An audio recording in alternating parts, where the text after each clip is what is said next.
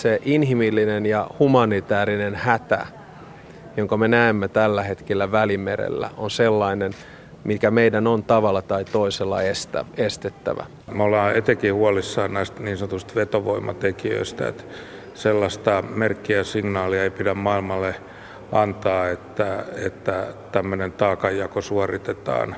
No ei, ei, ei hallituksen sisällä mitään juopaa tässä asiassa ole. On erittäin vaarallista avata tämä tie 40 000 kautta. Saksaan hakee tänä vuonna noin 200 000 turvapaikanhakijaa. Ruotsiin noin 80 000. Ja me keskustelemme Suomessa muutamasta sadasta. Seuraavaksi luku voi olla 200 000 ja ties mitä. Me tuossa rakensimme kompromissia, mutta tuota, sellaista ei syntynyt ja, ja silloin mennään enemmistön päätöksellä niin kuin nyt tehtiin. Siis että kuinka monta? Kuinka monta ketää?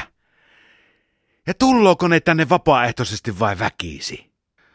Mahtaako tänne vapaaehtoisesti kukkaa olla tulossakaan? No tietysti jos vaihtoehto on, että hukkuu Välimeren pohjaan, niin kai sitä hädissään sanoo lähtevänsä vaikka Suomeen. Se on vaikea sanoa, niin kuin tuolla vaali-iltana sanoi, että pessimisti ei pety.